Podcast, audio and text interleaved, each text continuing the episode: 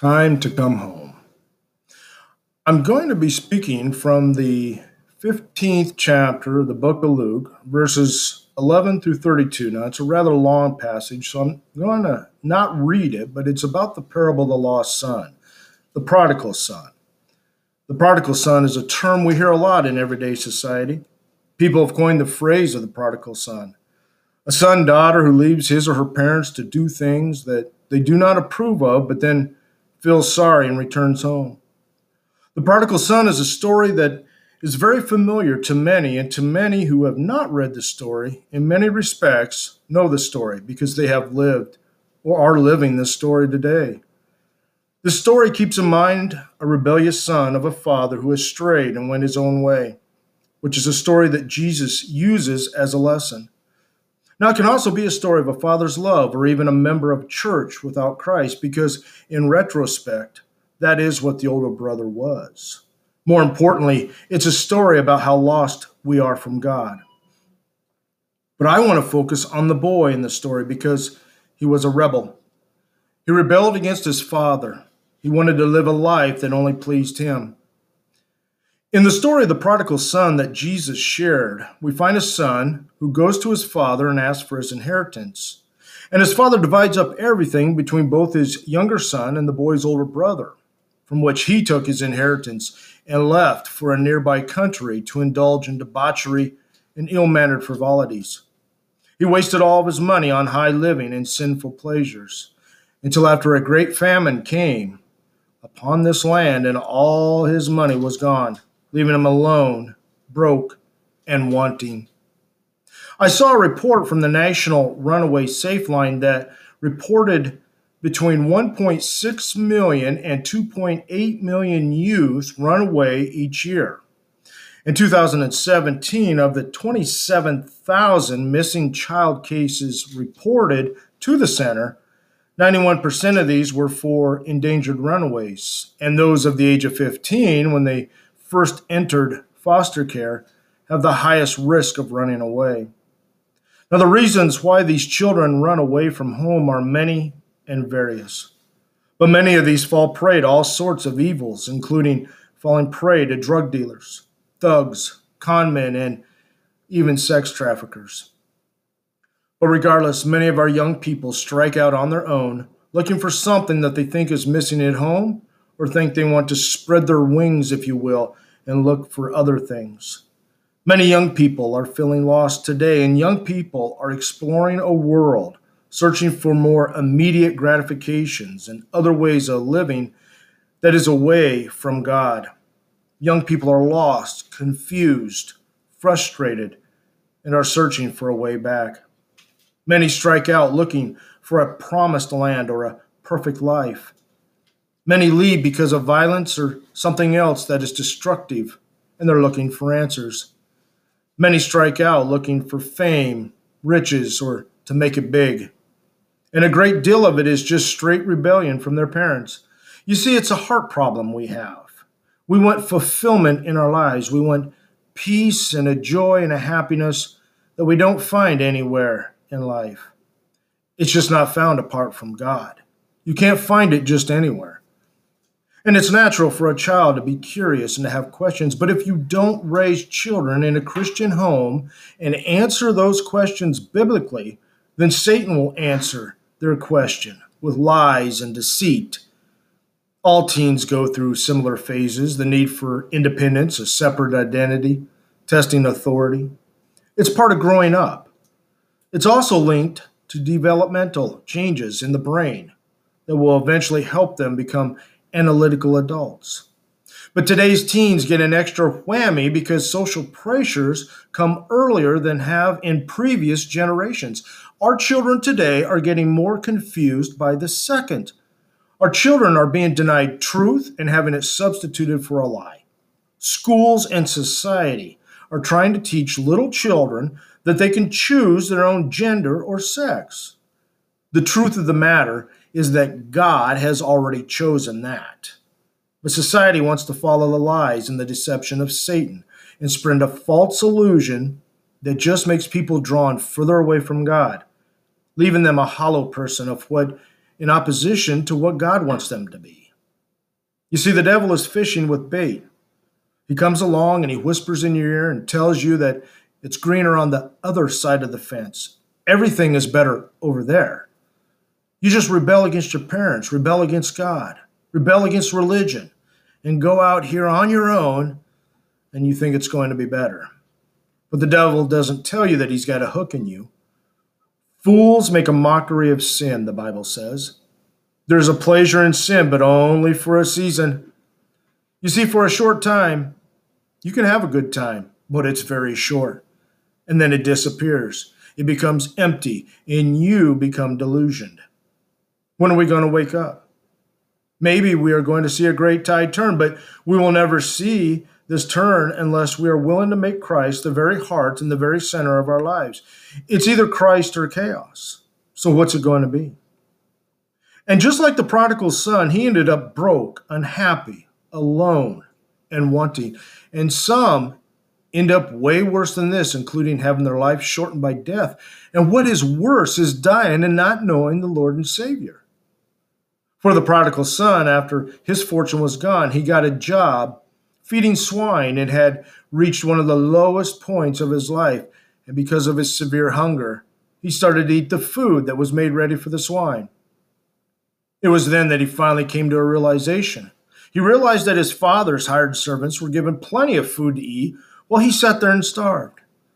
So he decided to go back home to his father, confess to him that he had sinned against him and against God. He felt no longer worthy to be a son of his father and he was going to ask to just be a hired servant. Once the boy started to think, because the Spirit of God began to speak to him, he realized he had made a fool of himself, how his rebellion had left him with absolutely nothing. He arose and started back home, and while he was still a long way off, his father saw him. And his father was filled with compassion, and he ran to him and he embraced his lost son. We now see the actions of the father. This illustrates God. Jesus is telling this story to illustrate a spiritual truth. As the prodigal son's father was watching for him, God is watching us all the time, waiting for us to come back home, to be embraced in love and compassion. He sees you down that long road. He sees your rebellion, your shame, your sin. But God still wants you to come back to Him. The son says to his father, I've sinned against heaven and in your sight. I'm no longer worthy to be called your son. I'm sorry. And I've come home and I want to be your servant. Now, this parable tells of a young man who left his father's house in an attempt to find fulfillment in the things that he thought would make him happy. Apparently, he believed nice clothes and fine foods and big parties would bring him all this happiness, but after all that wayward living, the prodigal son lost all he had, and he returned to his father's house. He realized that everything he was looking for in life was at home. Everything he desired in life was in a relationship with his father. That's what the prodigal wanted. Christians find this to be true as well. Everything we need in life to be happy, everything we need for true fulfillment, is found in a relationship with God the Father. But the father, he says to his servants, Bring out the best robe and put it on him. Put a ring on his hand and sandals on his feet. Bring the fatted calf here and kill it, and let's eat and be merry. For this is my son, who was dead and now is alive again. He was lost, and now he's found. And they began to be merry. The father was so happy of the son's return that he gave his son his finest things clothes, sandals, a ring, a ring was a symbol of authority of sonship. Then his father gave him a great party in celebration of his return, because the father's son was lost, but now he has been found. And that's how God will treat you if you receive Christ. It's just as you've never been away. He forgives all the past. He writes your name in his book, the book of life. You have the assurance that you are going to heaven. Now, the Christian life isn't always easy. And it doesn't mean that you'll never have problems living as a Christian, but it does require reading your Bible daily. It means spending time in prayer, and it means persecution. All that will live godly in Christ Jesus shall suffer persecution, the Bible says. We are to live disciplined lives under the lordship of Christ. That isn't always easy, but there is good news, and that is that the Holy Spirit comes to live in your heart to help you live the Christian life. And He begins to live through you and in you. It's no longer you living, it is Christ living in you, and it becomes a life of joy. Problems? Yes. Difficulties? Absolutely. But a life of joy and peace and of forgiveness. Happiness and peace and joy are found in God, in a relationship with Christ, and in a disciplined life. God can and will change your life. It doesn't matter how rebellious your heart has been, or what or how many sins that you've committed. It Doesn't matter how many immoral acts you've committed or how many drugs you've done, because God knows all that. Christ is saying that I know all your sins. I, I know of your rebellion. I know your problems, your hurts, all your pains, and I love you anyway. You see, when Christ died on that cross, he did it for you. He died for you because he loves you and wants you to spend eternity with him. Christ knows everything about you, so much that he came willing to earth to die for you. No one made him do that. He did that willingly. He wasn't forced to be nailed to that cross. Christ said, I do this out of love and out of my own accord. I want to end your pain, your hurts, and all your sins that you have done. You see, as sinners, we deserve death. That is our penalty for sin, being separated from God but Christ said, I will take your punishment for what you have done. I will pay your price because sin comes with a very heavy price, and that has to be paid. Sometimes it may not be paid immediately, but the Bible says that the wages of sin are death. And that is why Christ said, I will be the one who dies. And that is what Christ did. He paid the ultimate price in forgiving you of your sins because Jesus knows everything about you and what you've done. And because of that, he is still reaching his hand out to you, saying, Come home. Now, Jesus didn't come to earth to save the righteous, he came for the sinners. You're the kind of person he is really looking for. That's why he died and he rose again on the third day to receive you back home. And then next, the older brother who had been in the field working came back near the house and heard all the music and the dancing and this great party that was being held. And he had his servants go and ask what all these things meant. And they told him that his brother had come back home, and because he had been received safe and sound, his father had killed the fatted calf. And the brother became angry and he wouldn't go. When his father came out and pleaded with him, the oldest brother said to his father, All these years of serving you and working, and I was loyal to you.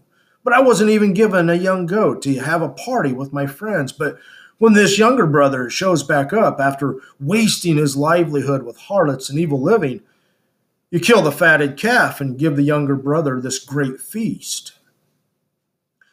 Now, this part of the story gives us a picture of the church. You see, this older brother had been in his father's home all along, but his loyalty wasn't really with his father. His loyalty was to his own selfish interests.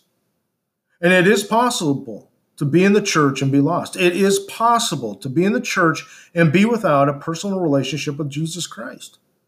You are a member of the church. You haven't run away from home or left, but even while you're at home in the church, your, your heart is not right with God. So you need to repent of your sins and receive Christ as your Lord and your Savior.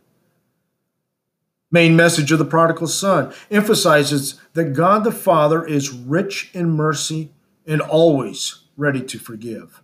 And reconciliation is a gift of God. For the church, her mission of reconciliation is the initiative to be full of compassion, love, and mercy. The father replied, Son, you're always with me, and all I have is yours. But it was right to be merry and be glad and rejoicing, because your brother who was dead, he's now alive again. He was lost and is now found. The son returned, and the Bible says there's no there's more rejoicing in heaven over one sinner that repents. There's no greater value for that one person to repent to the Father and receive Christ. Heaven rejoices over the sinner who turns from their evil and wicked ways and turns to Christ for their eternal salvation.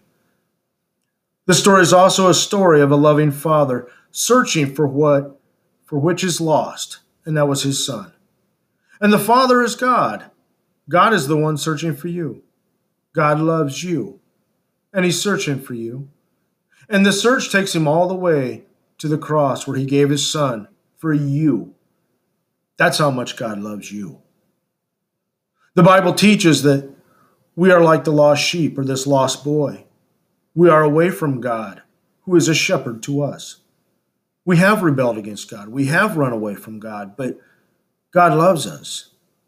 He wants us back. And He's willing to go to any length to get us back. But He won't compromise in telling us how to get back. You see, there are some people out there that are deceived into believing that there are other ways or a different path.